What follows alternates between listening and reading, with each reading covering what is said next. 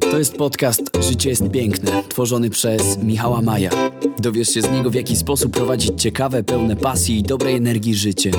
Jeżeli chcesz zmienić coś i zacząć realizować swoje marzenia, to dobrze trafiłeś.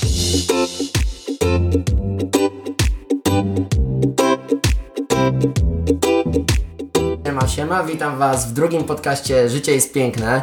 Po pierwszym nagraniu dostałem dużo pozytywnych opinii, dużo pozytywnych komentarzy, więc dostałem takich skrzydeł i teraz na tych skrzydłach motywacji nagrywam kolejny odcinek. Kolejny odcinek z wyjątkowymi gośćmi, których obserwowałem w zasadzie od początku ich działalności i bardzo im kibicowałem.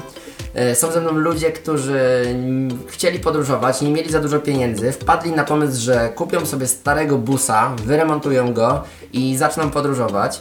Pewnie osoby, które śledzą gdzieś już blogi podróżnicze, pewnie wiedzą, o kim mowa. Jest ze mną ekipa Busem Przez Świat. Siema. Witamy, cześć. Słuchajcie, dwie wydane książki, kilkadziesiąt zwiedzonych krajów, kanał na YouTube, pięćdziesiąt tysięcy fanów na Facebooku. Myśleliście, że na początku tak to by, będzie wyglądało, że to będzie miało aż taki rozmiar? Nie mieliśmy pojęcia, że to będzie miało taki rozmiar, bo przede wszystkim jak rozpoczynaliśmy nasze podróże, to planowaliśmy, że będzie tylko jedna wyprawa. Bo wymyśliliśmy sobie, że chcemy zacząć podróżować. Nie mieliśmy jako studenci ani pieniędzy, ani doświadczenia, bo większość z nas nie była nigdy za granicą. I wymyśliliśmy sobie, że kupimy starego busika, zbierzemy grupę kumpli, odłożymy pieniądze i weźmiemy ze sobą jakieś zapasy jedzenia z Polski, żeby po drodze nie trzeba było tego wszystkiego kupować. Będziemy spali albo w busie, albo gdzieś na dziko. Objedziemy całą Europę, wrócimy z powrotem, sprzedamy busa i wyjdzie jeszcze taniej i to będzie koniec naszego projektu. A w ogóle naszego bloga to założyliśmy tak naprawdę dla naszych mam, żeby mogły gdzieś tam sobie zobaczyć, gdzie jesteśmy, czy żyjemy i tak dalej, żeby nie trzeba było do nich dzwonić i pisać. I nie spodziewaliśmy się kompletnie, że wszystko się tak rozwinie, że ten projekt Busem Przez Świat i ta nazwa będzie jakoś znana i będzie dla kogokolwiek coś znaczyć, a tym bardziej się nie spodziewaliśmy, że tym naszym busem dojedziemy kiedyś do Ameryki czy do Australii. No. A mnie się wydaje, że jak właśnie ludzie z premedytacją robią coś takiego, że reżyserują sobie już od początku jakiś tam plan, że chcą osiągnąć sukces, jakiś tam fanów właśnie, ten zasięg i od razu sobie wyobrażają, że to ma być wielkie z czasem, no to to przestaje być prawdziwe i to się po prostu chyba nie za bardzo udaje. Nie wiem, nie znam takich ludzi, co by takie rzeczy robili, ale, ale wydaje mi się, że takich rzeczy się nie da zaplanować. No mi się wydaje, że właśnie waszą największą siłą w tym wszystkim była taka autentyczność, że to było naprawdę takie z pasją i, i w zasadzie zrobione wszystko własnymi rękami. Ile wydaliście na busa, jak go kupowaliście? Busika kupiliśmy za dwa tysiące złotych, bo w ogóle plan był taki, że ta pierwsza wyprawa miesięczna przez kilkanaście państw będzie kosztowała około dwa tysiące złotych na osobę. I w tych pieniądzach musieliśmy kupić busa, przygotować go, e, zabrać jakieś zapasy jedzenia, wydać pieniądze na paliwo, na atrakcje i tak dalej. Także około dwa tysiące miało starczyć na wszystko. No i o dziwo starczyło, bo busika kupiliśmy za dwa tysiące złotych. To jest auto, które ma teraz już dwadzieścia pięć lat, było w ogóle w opłakanym stanie, bo to był jakiś bus transportowy w firmie budowlanej. My go w kilka miesięcy przekształciliśmy w takiego podróżniczego kampera, bo po pierwsze go pomalowaliśmy w jakieś kolorowe palmy, serwerki i tak dalej, przez co jest teraz właśnie taki rozpoznawalny, a po drugie totalnie zmieniliśmy jego wnętrze, wywaliliśmy jakieś stare kanapy, które tam były, wsadziliśmy zielony dywan, dołożyliśmy jakieś ścianki, firanki, zamontowaliśmy jakąś kanapę ze śmietnika, taką czerwoną, na dach wsadziliśmy bagażnik od malucha i no to auto totalnie się zmieniło, wygląda teraz zupełnie inaczej niż wyglądało po kupieniu i zupełnie inaczej właściwie też niż wyglądało na początku tego naszego projektu, bo co roku dodajemy tam jakieś nowe rzeczy. No właśnie miałem pytać, kupiliście busa za dwa tysiące, a ile tak naprawdę teraz w tego busa włożyliście? Bo jak podjechaliście dzisiaj pod mój blog, to patrzę przez okno, jedzie bus, no po prostu człowiek się cieszy, jak coś takiego widzi, bo to jest tak wesoły samochód. Ile teraz tak naprawdę włożyliście w różne części i, i wygląd? Znaczy jeśli chodzi o same na przykład malunki, no to my na to wydaliśmy sto złotych, na przeterminowaną farbę, którą gdzieś tam kupiliśmy, ale cała inwestycja w busa na pewno była dużo większa, tylko nawet nie potrafimy tego wycenić, bo to było wszystko robione na takiej zasadzie, że jak ten nasz projekt zaczął się rozwijać, to zaczął przyciągać też pozytywnych, pomocnych ludzi. I na przykład zgłaszały się do nas jakieś warsztaty, które proponowały, że coś tam zrobią. Zgłosił się ktoś, kto jest elektrykiem i powiedział, że nam zamontuje drugi akumulator, przetwornicę, jakieś oświetlenie i tak dalej. Jak byliśmy w Australii, to dostaliśmy od jakiegoś gościa, jak zobaczył naszego busa z Polski, dostaliśmy te specjalne siatki z przodu, takie ochronne, na jakieś kamienie, na odpryski, przeciwsłoneczne i tak dalej. Więc to wszystko gdzieś tam po prostu, to były rzeczy, które tworzyli różni ludzie. ludzie, którzy się na tym znali, którzy coś od siebie dokładali i ten bus teraz już nawet nie jest nasz twór, tylko tej naszej małej ekipy, tylko to jest coś, co stworzyły, no myślę, że kilkadziesiąt albo nawet może i więcej niż sto osób, bo teraz nasza ekipa, jakby tak dobrze policzyć wszystkich ludzi, którzy brali udział w samych wyprawach, samych tych, którzy pojechali gdzieś, a w dużej części to byli po prostu internauci, którzy gdzieś tam byli czytelnikami bloga, no to to już jest ponad pięćdziesiąt osób. Macie prysznic w busie, tak? No od całkiem niedawna, bo jak byliśmy w Stanach, nie mieliśmy jeszcze prysznica, właściwie to nie wiem dlaczego, bo chyba nie wiedzieliśmy o jego istnieniu. No w Polsce czegoś takiego nigdy nie widzieliśmy. My wcześniej robiliśmy tak, że na dachu busa były zbiorniki z wodą, do tego mieliśmy wkręcony kran i podłączony taki zwykły wąż ogrodowy, no i wtedy jak ktoś się chciał wykąpać, no to grawitacyjnie to, tak, ale, z góry to się to też... zasysało i gdzieś tam to leciało, a potem dopiero... Ale to było za dużo zachodu i tak naprawdę w tej Ameryce nie mieliśmy się za często i trochę brakowało faktycznie tego mycia. Chyba ty. No, a ja się nie myłam często, przyznaję się. Nie miałam potrzeby. Dziewczyny nie śmierdzą. Ale jak pojechaliśmy do Australii, to tam zobaczyliśmy coś przepięknego, jak ci ludzie potrafią proste rzeczy wymyślać. Proste, niedrogie, funkcjonalne w rzeczy. W ogóle ile mają pomysłów na taki sprzęt kempingowy? Tam wyobraź są całe sobie sklepy takie. Toaletę. Rozumiesz, toaleta, moja ulubiona, mój ulubiony element kamperowy. To jest Oli Konik po, chyba. Jaki poznałam w Australii. Zwykłe takie siedzonko, jak takie rybackie siedzonko. I zamiast siedliska jest jednorazowa siateczka. Rozumiesz? Tanie. Potrzeba matką wynalazku. My nie mamy tego, nie kupiliśmy tego. Karol nie pozwolił. Ale wiesz o co chodzi, jakie to jest piękne, proste, niedrogie. I praktyczne. I może uratować człowiekowi... Dupę. Dupę. No i tam też trafiliśmy właśnie na coś takiego jak prysznice elektryczne, które działają tak, że mamy taką dwumetrową kabinę. To jest taki dwusekundowy namiot, tak jak te w Decathlonie, które się w Polsce kupuje. To się rozkłada, stawia przy busie i do tego jest taki malutki prysznic, który składa się z pompki, którą wsadzamy sobie do zbiornika z wodą gdzieś tam na dachu, końcówki na dwanaście wolt wpinanej do auta i słuchawki, którą się po prostu zawiesza w środku tej kabiny. Naciskasz sobie przycisk i automatycznie pompa ci pompuje, leci woda, a jak te zbiorniki jeszcze są pomalowane na czarno i leżą na dachu busa, no to przez cały dzień się nagrzeją. I wieczorem, jak my tam mamy ze sto dwadzieścia litrów wody, no to spokojnie się nawet kilkanaście osób w naszej ekipie może wykąpać w czymś takim. No i to lepiej dużo... w jakimś hostelu. No tak, dużo ułatwia podczas takiej podróży. I wszystko oczywiście wychodziło w praniu, czyli gdzieś jechaliście na jakiś wyjazd i nagle okazało się, że coś jest potrzebne, czyli potrzebny jest prysznic, albo na przykład gdzieś tam jedziecie i, i coś potrzebujecie, więc ten bus rodził się jakby przez wszystkie wyjazdy. Co jeszcze macie tam takiego ciekawego? Bo wiem, że macie pozycjoner G P S, który śledzi busa, gdzie można obserwować na blogu, gdzie obecnie jesteście, no i też to jest jakieś tam zabezpieczenie przed włamaniami i tak dalej. Mamy też taką ciekawą rzecz, która się nazywa spot. I to jest... Yy... drugi rodzaj pozycjonera.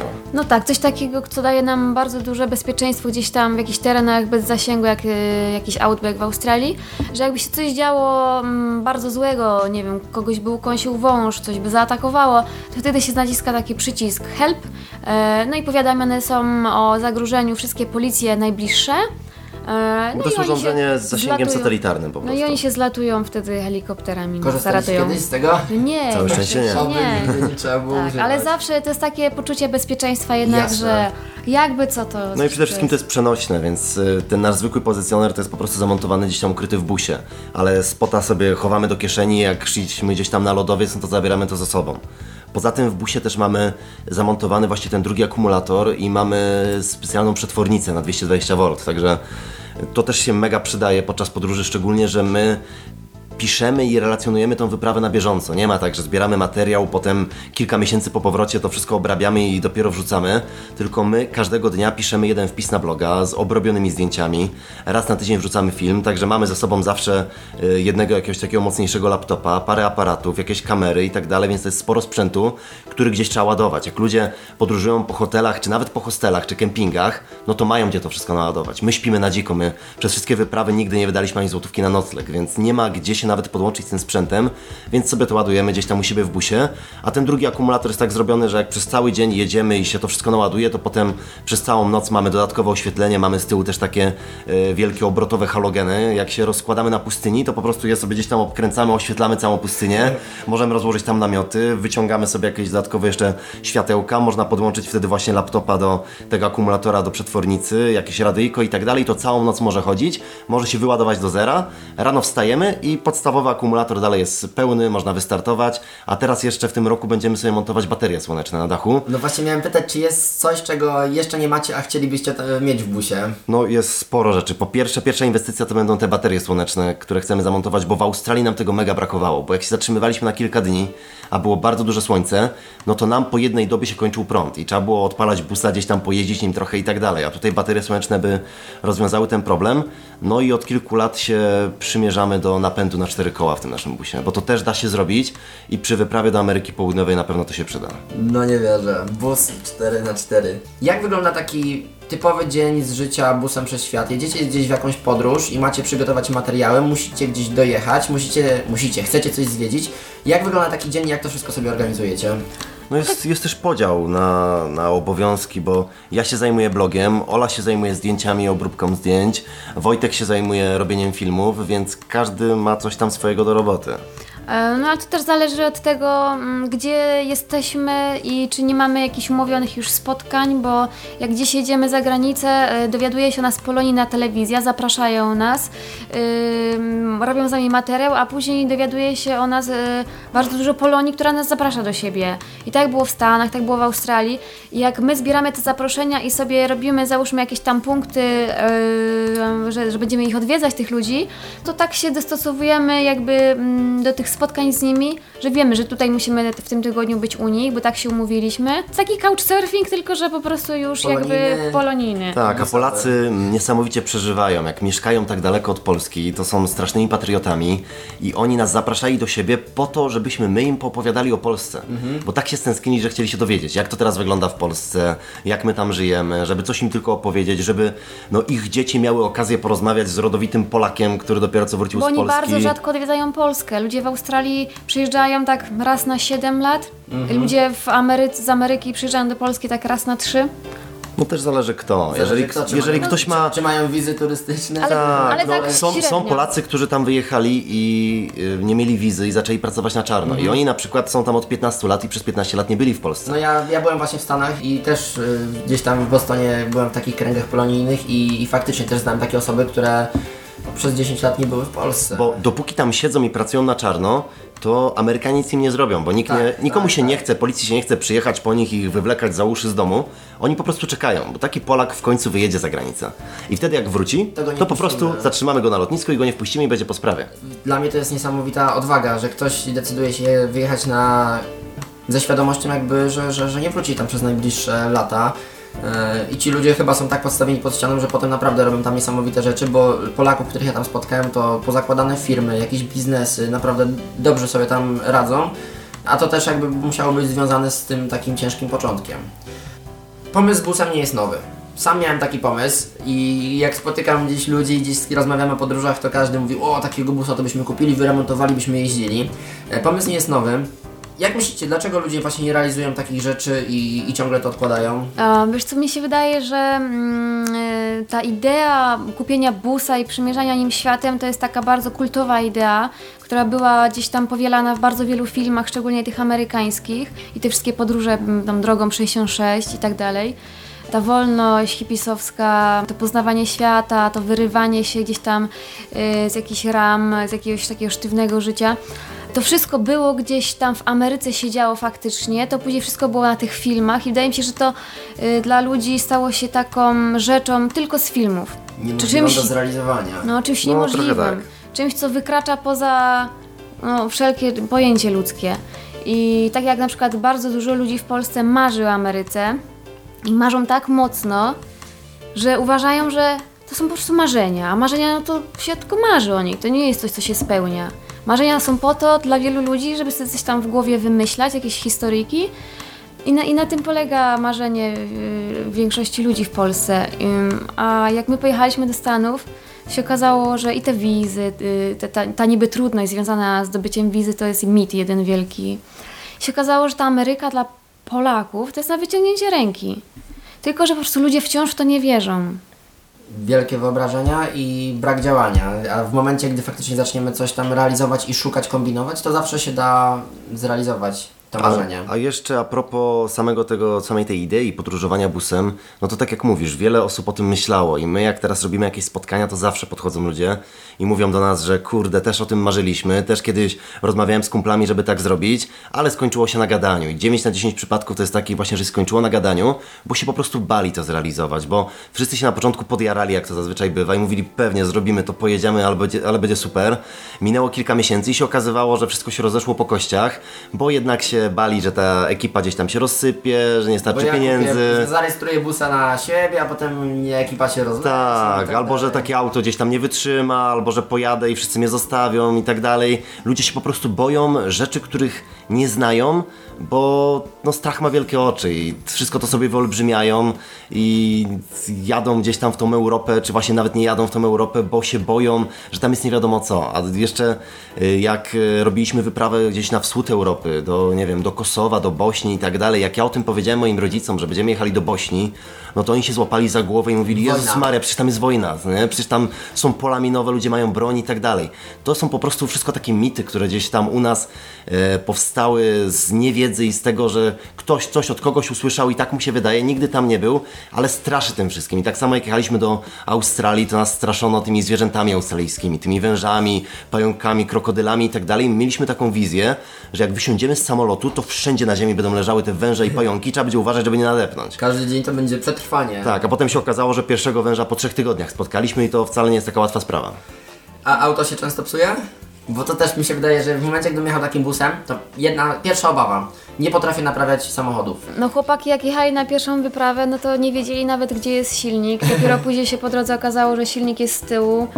Bo zazwyczaj jest z przodu. I co otwieracie z przodu maska? To silnika... A tu nie ma maski. Nie no, myśmy nie mieli zielonego pojęcia o mechanice, jak jechaliśmy na tą wyprawę. A bus się psuje dosyć często, bo podczas samej wyprawy do Ameryki, która trwała dwanaście tygodni, mieliśmy jedenaście awarii. Większość to były takie proste awarie, z którymi sobie dawaliśmy radę, parę było jakichś takich bardziej poważnych, ale z tym busem jest taki plus, że to jest bardzo proste auto, bardzo prosta konstrukcja, zero jakiejś elektroniki. Młotek, jak... młotek da, da, duct tape? Duct tape, dos, dosłownie. Myśmy zużyli w Ameryce około pięćdziesiąt metrów duct tape'a do naprawiania tego busa. Bardzo dużo drutu, właśnie użycia jakichś młotków, podstawowych śrubokrętów i tak dalej. Wystarcza do tego, żeby to auto naprawić. Ono jest na tyle proste, że jak się pojedzie na pierwszą lepszą wioskę do szopy jakiegoś chłopa, który naprawia traktory, to on busa też naprawi. Jak są potrzebne części, to w Meksyku, czy w Australii, czy gdzieś, nie wiem, nawet na Ukrainie, bez problemu części do tego busa znajdowaliśmy. A jak w tym busie nam się zepsuło tyle rzeczy, no to my teraz, nie mając wcześniej pojęcia o mechanice, po pięciu latach potrafimy sami silnik wymienić w tym aucie. Także no to po prostu jest na tyle proste, że człowiek się tego gdzieś tam uczy i nie ma się czego tutaj obawiać, bo to nie jest tak jak z nowym autem, że gdzieś padnie i będzie pozamiatane, bo trzeba pójść do mechanika i wydać dziesięć tysięcy dolarów. I tutaj też jest jeszcze taki plus, że jak jedzie się takim dziwnym, kolorowym autem na obcych tablicach, to to też przyciąga ludzi. I bardzo często było tak w Ameryce czy w Australii, że jak się pojawiały problemy, to wystarczyło się zatrzymać przy drodze, otworzyć silnik, mijało dziesięć minut i to ktoś podjeżdżał i zatrzymywał się, bo mówi, no zobaczyłem super kolorowe auto, widzę, że macie jakiś problem, powiedzcie o co chodzi, może będę mógł pomóc, bo zupełnie przypadkiem jestem mechanikiem na przykład. Nie? I, tak, i gościu podjeżdżał jakiś czarnoskóry, mówił, że jest mechanikiem i czy nie potrzebujemy pomocy i yy, na miejscu nam gołymi rękami wymieniał pasek od alternatora w tym samochodzie i jechał sobie dalej. Także no, bardzo często się tak zdarzało, czy też ludzie po prostu widząc takie auto byli w szoku, że myśmy przyjechali aż z Polski, że takim autem, że to jest dla nich niesamowity wyczyn i bardzo często nas nawet zapraszali do siebie. Gdzieś to chodźcie tutaj, nie wiem, zaproszę was do siebie na kolację, pogadamy, poopowiadacie coś, albo gościu miał jakąś swoją willę i zaprosił nas, żeby tam do niego przyjechać i sobie na basenie gdzieś tam czy w jacuzzi popiwkować i pogadać, no właśnie. Tutaj tam jeżdżą osiem dolarów, a, a siedzą, siedzą, siedzą w jacuzzi, piją browara. No właśnie, także to są takie rzeczy, na które my byśmy sobie nigdy nie pozwolili i my szczerze mówiąc myśleliśmy, że takie rzeczy są tylko w filmach, że takie kalifornijskie wille to są gdzieś tam wymyślone, czegoś takiego nie ma, a tu po prostu dostaliśmy od gościa maila, który napisał, że ma wypasioną willę z palmami, z basenem i jacuzzi i lodówkę pełną piwa, jak mamy ochotę to zaprasza do siebie. Pojechaliśmy do niego na początku nie wierząc, że to jest prawda, potem się okazało, że to jest prawda i jak go zapytaliśmy właściwie dlaczego nas zaprosił, no to powiedział, że dlatego, że rodzice mu kazali, bo się okazało, że jego rodzice mieszkają gdzieś w innej części Stanów i przeczytali o nas w gazecie, zobaczyli na blogu, że jesteśmy niedaleko gdzieś tam w Kalifornii i zadzwonili do niego, słuchaj, są Polacy, fajna ekipa, czytaliśmy o nich, masz zaprosić ich do siebie. Poza tym każda jedna awaria, jaką mieliśmy kiedykolwiek na drodze, to ona zawsze się przeradzała w jakąś przygodę, w jakąś mm-hmm. przygodę, w jakichś o. fajnych ludzi, których poznawaliśmy, czy w jakieś fajne miejsce, w którym spędzaliśmy czas. Więc tak naprawdę jak nam się psuje nawet silnik na drodze, to my już się tym nie przejmujemy do końca. Hurra! Wreszcie coś będzie ciekawego się Wiemy, działo. Że na pewno coś się wydarzy, zaraz coś będzie fajnego. Nie, po prostu wiesz, otwieramy silnik, ze dwie osoby coś tam grzebią przy silniku, pozostali sobie z boku na trawniczku rozpalają grilla i wiemy, że teraz już po prostu jest tak, że niezależnie co się stanie, to wiemy, że sobie damy radę. Czy to będzie trzy godziny czasu, czy to będzie trzy tygodnie czasu, to w końcu sobie poradzimy. Ale wam się nie śpieszy. No, no, no tak, ja, ja, tak ja, ja tak właśnie mówię, że jak chcesz podróżować, to musisz mieć albo pieniądze, albo czas. Tak, tak. Mm. My mamy czas, mamy dużo czasu. A była kiedyś taka sytuacja, że nie wiem, bus stanął albo byliście w jakiejś trudnej sytuacji, gdzie siedliście i chcieliście już odpuścić? Na pierwszej wyprawie, bo wtedy jeszcze nie mieliśmy o tym wszystkim pojęcia i wtedy to było dla nas szokiem, że coś takiego się dzieje i tam na tej pierwszej wyprawie najpierw nam się zepsuła skrzynia biegów, potem ktoś nas okradł i straciliśmy wszystkie nasze rzeczy, potem byliśmy aresztowani i wtedy były takie momenty, kiedy siadaliśmy na krawężniku i byliśmy załamani i mówiliśmy, nie no chłopaki, teraz to jesteśmy w czarnej dupie.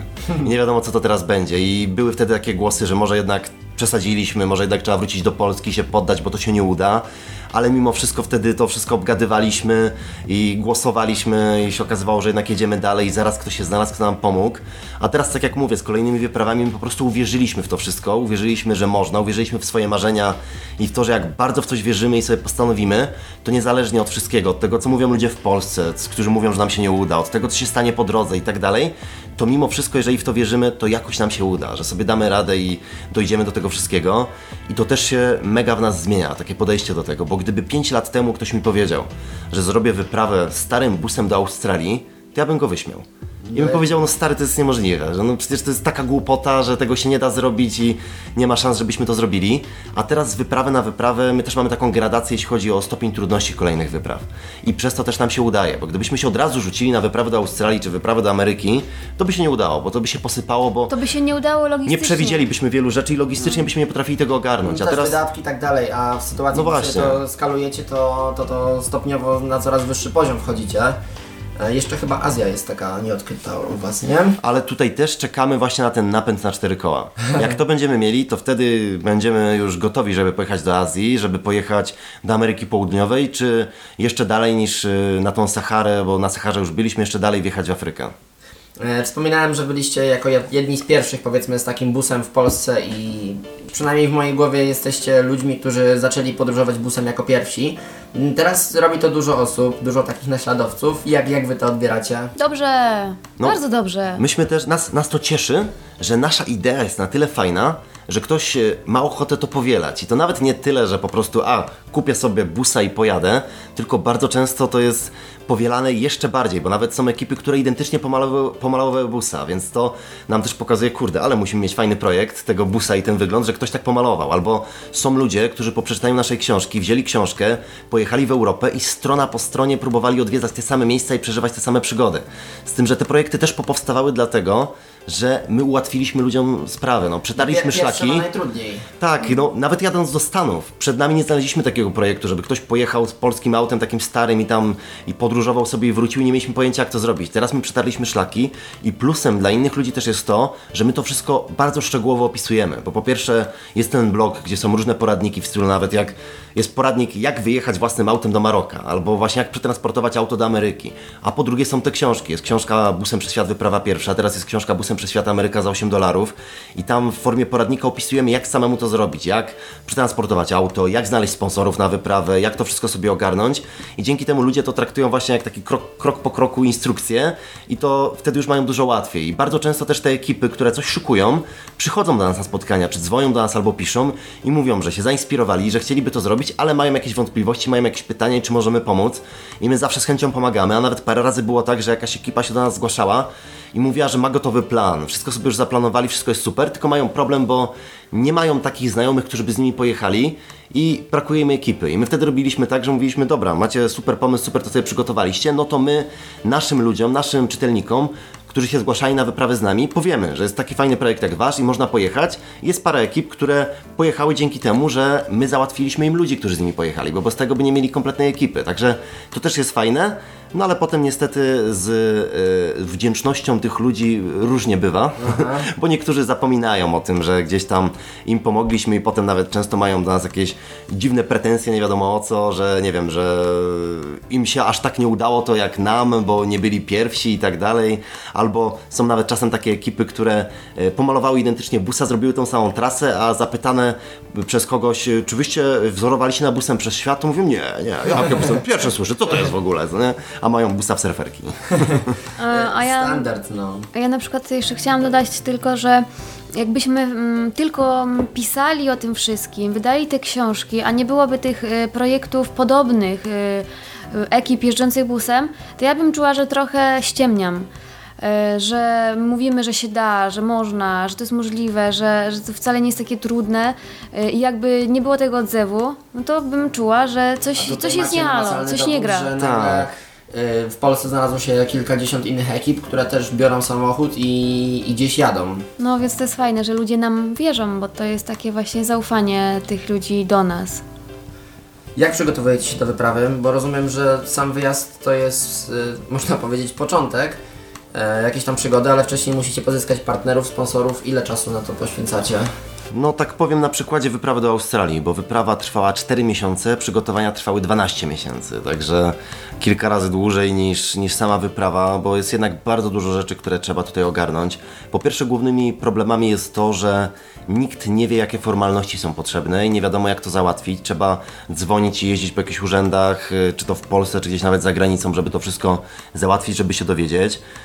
Po drugie, transport busa też był problemem, bo żadna firma nas nie traktowała poważnie, bo zazwyczaj takie wielkie firmy to transportują po kilkadziesiąt czy kilkaset kontenerów, a jak my mówiliśmy, że chcemy jedno auto, które zajmuje pół kontenera, no to mówili, że to dla nich nie jest żaden interes, nie chcieli nawet z nami gadać. No i też wiadomo, dużym problemem są jednak tutaj pieniądze, no bo my na taką wyprawę odkładamy przez cały rok. Przez cały rok cała ekipa pracuje i no to jest tak, że jednak wszystkie oszczędności idą na to. Nie można sobie przez cały rok kupić piwa, nie można sobie kupić nowych spodni, bo to wszystko idzie na podróże i mamy ciągle gdzieś tam z tyłu głowy, że każda ta złotówka, którą teraz wydamy, to może nas potem uratować, bo zabraknie na jedzenie, na paliwo i tak dalej. No a po drugie są jeszcze ci sponsorzy, którzy gdzieś tam z roku na rok coraz chętniej do nas przychodzą, ale to też jest tylko jakaś część budżetu. Przy największej wyprawie do Australii udało się niecałą połowę budżetu tak pozyskać, a żeby uzbierać kilkunastu sponsorów, kilkanaście firm, my się skontaktowaliśmy przez rok z pięcioma tysiącami firm. To było kilkaset spotkań, kilkaset telefonów i to wszystko trwało tak, że to była tak naprawdę jak dodatkowa praca na pełen etat. Że bardzo dużo czasu codziennie, wiele godzin to zajmowało, żeby popisać do tych firm, podzwonić, czasem pojechać na drugi koniec Polski na spotkanie, przejechać w jedną stronę w jeden dzień, drugą stronę w drugi dzień, pokazać im tego busa i się na miejscu okazywało, że, że ta... nic nie będzie. Tak, że nic z tego nie będzie, bo ta firma nas zaprosiła po to, że nie chciało im się czytać naszego pisma, naszego maila i chcieli, żeby ktoś przyjechał i im na żywo o tym poopowiadał. Także czasami no to już byliśmy sfrustrowani, że to wszystko się tak ciągnie i że nie ma efektów tego, no ale przez to, że się też nie poddawaliśmy, no to w końcu znajdywaliśmy firmy, z których którymi wychodziła jakaś fajna współpraca, my proponowaliśmy jakieś fajne pomysły na kampanie oryginalne, coś czego oni wcześniej nie mieli i potem jechaliśmy i realizowaliśmy im na przykład serię jakichś filmów reklamowych w Australii na pustyni czy gdzieś tam z kangurami, za które normalnie taka firma agencji reklamowej to by płaciła sto tysięcy złotych albo i więcej, no a tutaj płacili dziesiątki razy mniej, ale my mieliśmy przynajmniej jakąś tam część budżetu na paliwo i jakoś to się wszystko pozbierało. Jeszcze zbieraliście pieniądze na Polak Potrafi. Jak oceniacie taki sposób pozyskiwania funduszy na, na wyprawy? Ogólnie jest to fajna idea i jesteśmy pozytywnie zaskoczeni tym, jak nam się udało, bo założyliśmy tam projekt na bodajże piętnaście tysięcy złotych i chcieliśmy zebrać pieniądze na przygotowanie tego naszego busa.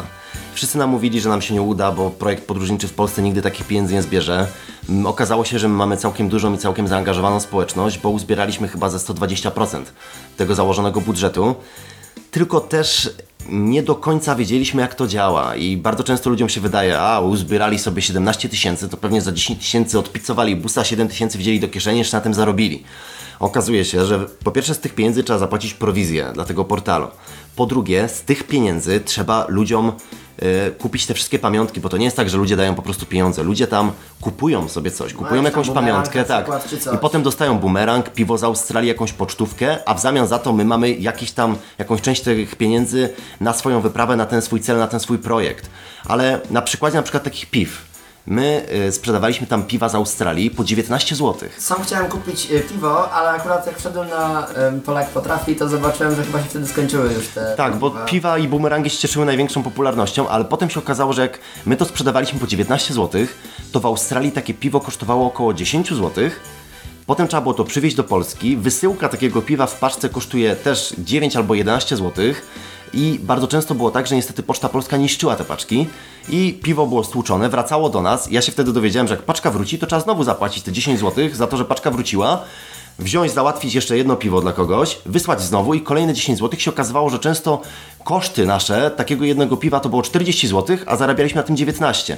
I ostatecznie, jak zebrać te wszystkie pamiątki, no to z siedemnaście tysięcy około chyba czternaście tysięcy poszło na same koszty tego wszystkiego. I my zresztą do dzisiaj jeszcze się bawimy w wysyłkę tych pozostałych rzeczy, bo często giną, ludziom się tych, tak poginęły gdzieś tam i dopiero ktoś się odzywa po pięciu miesiącach, że jednak paczka do niego nie dotarła. My wysyłamy potwierdzenie nadania. Aha. I się okazuje, że no faktycznie poczta zgubiła, więc my załatwiamy coś podobnego albo jakąś nagrodę pocieszenia, wysyłamy to znowu i to się bardzo ciągnie. Także gdybyśmy wiedzieli, że to w taki sposób pójdzie i że z tego będzie tylko ze trzy tysiące złotych, to pewnie byśmy się nie podejmowali, bo to jest jednak strasznie dużo zamieszania. Tak, tak naprawdę też można powiedzieć, że to jest trochę praca, no bo faktycznie wysłać tyle tych paczek, wszystkie gdzieś tam zebrać, zebrać te wszystkie maile, to jednak, to jednak jest to dużo pracy, a faktycznie jeżeli jest tak jak mówicie, że większość z tych pieniędzy idzie na koszty obsługi całej, całej akcji, no to to, to to troszeczkę jest. Będziecie wchodzić jeszcze kiedyś w taki crowdfunding? Znaczy, tutaj fajne było samo to, że był taki dodatkowy kontakt z tymi naszymi czytelnikami, że oni też chcieli nas wspomóc, to nam pokazało, jaką tutaj mamy moc, jeśli chodzi właśnie o odbiorców. I oni chcieli dostać ten bumerang. I oni chcieli, tak, pamiątkę. Chcieli dostać jakąś pamiątkę i to też potem powodowało, że ci ludzie dostali po paru miesiącach tą pamiątkę, znaczy nawet pocztówkę, przez to sobie przypomnieli o tej naszej wyprawie, wchodzili na bloga, czytali, potem to komuś gdzieś tam pokazywali, mają to u siebie w domu gdzieś tam na ścianie i teraz dalej o nas pamiętają, więc to też jest taka fajna dla nich pamiątka związana z naszym projektem.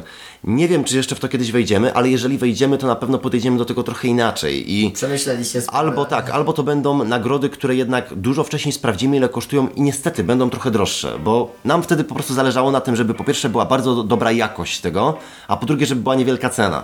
I bumerang, który był gdzieś tam ręcznie robiony przez aborygena, normalnie w Polsce można coś takiego kupić za kilkaset złotych, my to sprzedawaliśmy chyba za pięćdziesiąt czy siedemdziesiąt złotych i dzięki temu ludzie też to chcieli kupować. I więc przy kolejnym projekcie myślę, że będziemy się starali bardziej e, sprzedawać coś takiego niematerialnego. Myśleliśmy na przykład nad stworzeniem jakiejś dodatkowej książki, jakiegoś poradnika w formie e-booka, która będzie wtedy nagrodą taką i my nie ponosimy tutaj kosztów produkcji tego, nie płacimy za druk i tak dalej, a ludzie dostają coś unikatowego, co i tak im się przyda jakoś tam, a my dzięki temu zbierając dużo mniejszy budżet, dużo więcej mamy z tych pieniędzy gdzieś tam na, nie wiem, na kolejną wyprawę czy na jakiś swój projekt, więc może w takiej formie, jeszcze nie wiemy. To tak podsumowując już ten temat Polak Potrafi, co według Was trzeba zrobić, żeby pozyskać pieniądze przez crowdfunding? Takie trzy porady dla osób, które chcą zabrać pieniądze na swój wyjazd. Na pewno albo trzeba mieć już swoją społeczność, która nas śledzi i wiemy, że nas wesprze, albo trzeba wymyśleć taki pomysł, którego nie było i który sam przyciągnie społeczność. Coś takiego, co od razu się spodoba innym ludziom i sami będą to publikować gdzieś tam. Tak jak na przykład jakiś czas temu była taka akcja, że zbierano pieniądze na autora, na twórcę Reksia. Kultowej bajki, Pamiętam. który tak, okazało się, że on gdzieś tam mieszka w jakimś byle jakim mieszkaniu, pomimo tego, że stworzył coś tak niesamowitego, co wszyscy znają i zrobiono taki projekt i się okazało, że to jest na tyle medialne, na tyle ciekawe, że ludzie sami to gdzieś szerowali po internecie, udostępniali i tak dalej i to się rozeszło i uzbierali te, te, te pieniądze bez problemu. Po drugie, trzeba sobie dobrze przygotować cały ten projekt, żeby po wejściu na nasz projekt na Polak Potrafi czy innym, inny tego typu pro, portal ludzie od razu widzieli, o co nam chodzi. No właśnie, to, właśnie tak. do tego też yy, chciałem jakby... Z, Bo często, z, często nie widać, wchodzę, kim ci ludzie są. I tak, obejrzę filmik i mówię, kurde no... Co oni chcą zrobić? O co chodzi? O, tak. Obejrzałem filmik, przeczytałem i nadal nie wiem, na co oni zbierają i, i o, o co chodzi. A tutaj tak naprawdę powinno się wszystko ująć w jednym zdaniu, że zbieramy na to i na to i, i będzie z tego taki taki projekt. Musi to być bardzo przejrzyste, trzeba od razu opisać, kim się jest, co się już zrobiło, co chce się zrobić i na co się zbiera te pieniądze, na co one pójdą. Że po pierwsze idą na jakiś tam cel, na jakiś nasz projekt, ale dokładnie na co będą wydane, bo ludzie też to chcą wiedzieć i trzeba to dobrze wszystko tam opisać, żeby ludzie po wyjściu od razu wiedzieli, o co tutaj chodzi. Czyli to nie, no i... nie to na wuda, nie na No piwo, żeby to nie zostawiało jakichś tam wątpliwości. Ani wątpliwości, tak, tak. żeby sobie nie dopowiadał sam człowiek, na co tam. No i jednak... Idzie. Nagrody muszą być bardzo przemyślane. Musi być to coś unikatowego. Trzeba się zastanowić, po prostu podejść tak, co ja bym tutaj, co by mnie by zainteresowało. Bo po pierwsze są ludzie, którzy po prostu chcą wesprzeć i ich nie obchodzi, co tam sobie mhm. zamówią, co dostaną, bo po prostu fajna idea, więc sobie wesprę, ale są ludzie też, którzy lubią dostawać coś fajnego i bardzo często po, powinna to być taka rzecz, której nie kupimy sobie normalnie, bo albo to jest rzecz, która jest niedostępna do kupienia, albo to jest rzecz, która jest na tyle egzotyczna i na tyle odległa, że nie kupimy tego w Polsce, więc w naszym przypadku to były na przykład właśnie bumerangi ręcznie robione gdzieś w Australii, czy jakieś piwo przywiezione z Polsk- prosto z Australii, które w Polsce albo są niedostępne, albo kosztują kosmiczne pieniądze, a tutaj za niewielkie pieniądze ludzie mogli to dostać. Albo często też ludzie e, robią coś takiego, jak na przykład, e, nie wiem, dostajesz bilet potem na jakiś unikalny koncert, e, albo na jakieś e, prywatne spotkanie z tą ekipą i tak dalej, więc to też są takie rzeczy, których normalnie się kupi, są niematerialne i trzeba to sobie fajnie przemyśleć. To tak już kończąc, podsumowując, jakie macie plany wyprawowe na najbliższy czas i jakie macie plany na działalność związaną z busem? dwudziestego drugiego czerwca wylatujemy na Islandię i tym razem bez busa. Taka niespodzianka, bo się okazało, że strasznie drogie jest przetransportowanie tam dwóch busów, bo od niedawna rob- zaczynamy robić wyjazdy dla czytelników i zabieramy dużą ekipę i jeden bus to jest mało, więc jedziemy teraz na dwa busy i w ogóle też każdy może do nas dołączyć do, do takiego projektu, do takiej wyprawy, więc zapraszamy nas na bloga, tam można dołączyć. I jedziemy tam, znaczy lecimy tam samolotem, tam na miejscu wypożyczamy trzy terenówki.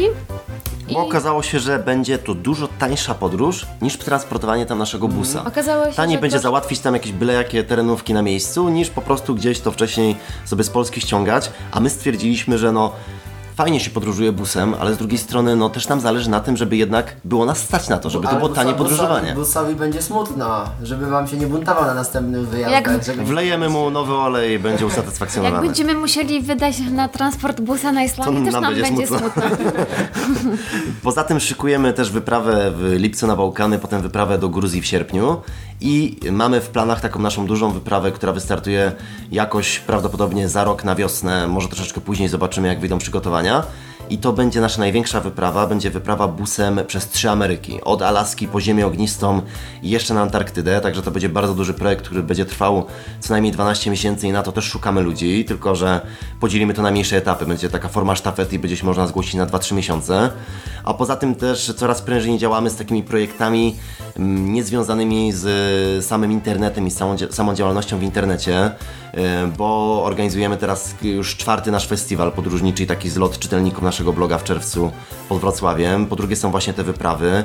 Bardzo dużo robimy jakichś wykładów i spotkań w całej Polsce.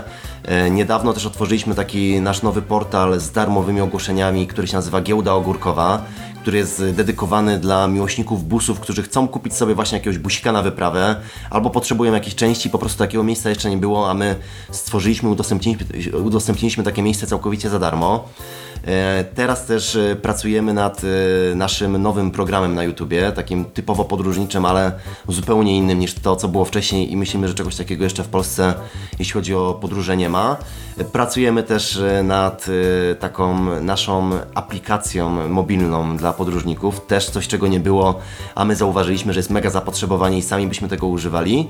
No i jeszcze mamy ze dwa takie projekty, o których nie chcemy mówić, ale też mamy nadzieję, że się uda to w tym roku zrealizować, także tych projektów, tych pomysłów jest bardzo dużo i z, no, z każdym kolejnym rokiem, z każdą kolejną wyprawą wymyślamy coś tam nowego, bo po prostu widzimy, co by się przydało, często też ludzie do nas piszą, pytają o coś i tak dalej. Trzymam kciuki, dużo fajnych pomysłów, dużo działań i naprawdę bardzo, bardzo wam kibicuję. Zbliżamy się ku końcowi, bo wiem, że jeszcze jedziecie dzisiaj do Kielc. Jak ludzie będą reagować na drodze do takiego busa? Jak to zazwyczaj wygląda? no, reagują bardzo pozytywnie. Czasami też jesteśmy zdziwieni, że e, aż takie pozytywne emocje wzbudza ten nasz kolorowy busik, bo na takiej trasie z Krakowa do Kielc jestem pewien, że chociaż kilkanaście czy nawet więcej osób gdzieś po drodze będzie nam machać, będzie nam trąbić, będzie robić zdjęcia, gdzieś tam zagadywać i tak dalej. No, bo często no. są to ludzie, którzy albo widzieli tego busa gdzieś w telewizji i przeżywają, że widzą go na żywo, albo to są nawet ludzie, którzy nas kompletnie nie znają, nie znają tego projektu, ale widzą pozytywne, kolorowe auto i to też budzi fajne emocje. W nosie sobie nie pogrzebiesz. No nie jest to męczące po pewnym czasie? Mm. Czy to jest fajne, no bo... urocze, ale w pewnym momencie to może... Nie jest to chyba jeszcze, Nas to jeszcze aż cieszy. tak strasznie męczące, żeby faktycznie zacząć mówić o tym. No bo wiesz, nawet czasem jak jedziesz tym busem i wszystkie auta cię mijają, jadą sto pięćdziesiąt na autostradzie, a ty jedziesz osiemdziesiąt i tak ciśniesz tą autostradą od pięciu godzin, no to czasem już się to może nawet znudzić i przejeżdża nagle jakaś taka rodzinka gdzieś tam jakimś vanem, zaczynają do ciebie machać, krzyczą coś przez okno, że jesteście super, świetne auto, porobią zdjęcia i pojadą i od razu jakoś tak się fajniej na sercu robi, że no takie fajne emocje to wszystko wywołuje. A dostaliście kiedyś mandat? Za granicą nigdy nie dostaliśmy mandatu. Polsce? Jedyny mandat dostaliśmy w Polsce. No, także... Za co? Przekroczenie prędkości. No chcielibyśmy. Nie, to był akurat taki mandat. Chyba policjant chciał dać nam mandat po prostu wtedy i miał taki dzień dawania mandatów, bo zaczął nam sprawdzać wszystko, tak co się mają, tylko da. Faktycznie. Zaczął szukać gaśnicy, sprawdzać bieżnik na no, oponach jak i tak dalej. Dziura budżetowa, no to faktycznie oni próbu- próbują ją jakoś załatać i się doczepiają do wszystkich rzeczy. I w końcu ja dostałem mandat za to, że miałem soczewki zamiast okularów. Czyli przejrzeli całego busa, nic nie znaleźli. To zaczęli przeglądać kierowcę i pasażerów. Miejmy nadzieję, że dzisiaj będziecie sobie mogli spokojnie dojechać do Kielc. Dziękuję wam bardzo za przybycie. Moimi gośćmi byli Ola i Karol z Busem Przez Świat. Mam nadzieję, że podcast wam się podobał. Dajcie znać w komentarzach, jakie macie opinie. Zapraszam oczywiście na stronę busem przez świat kropka p l, gdzie możecie więcej poczytać o tym projekcie i pokibicować oraz obserwować ich wyprawy, a także, tak jak Ola wspomniała, dołączyć na wyjazd. Dziękujemy również.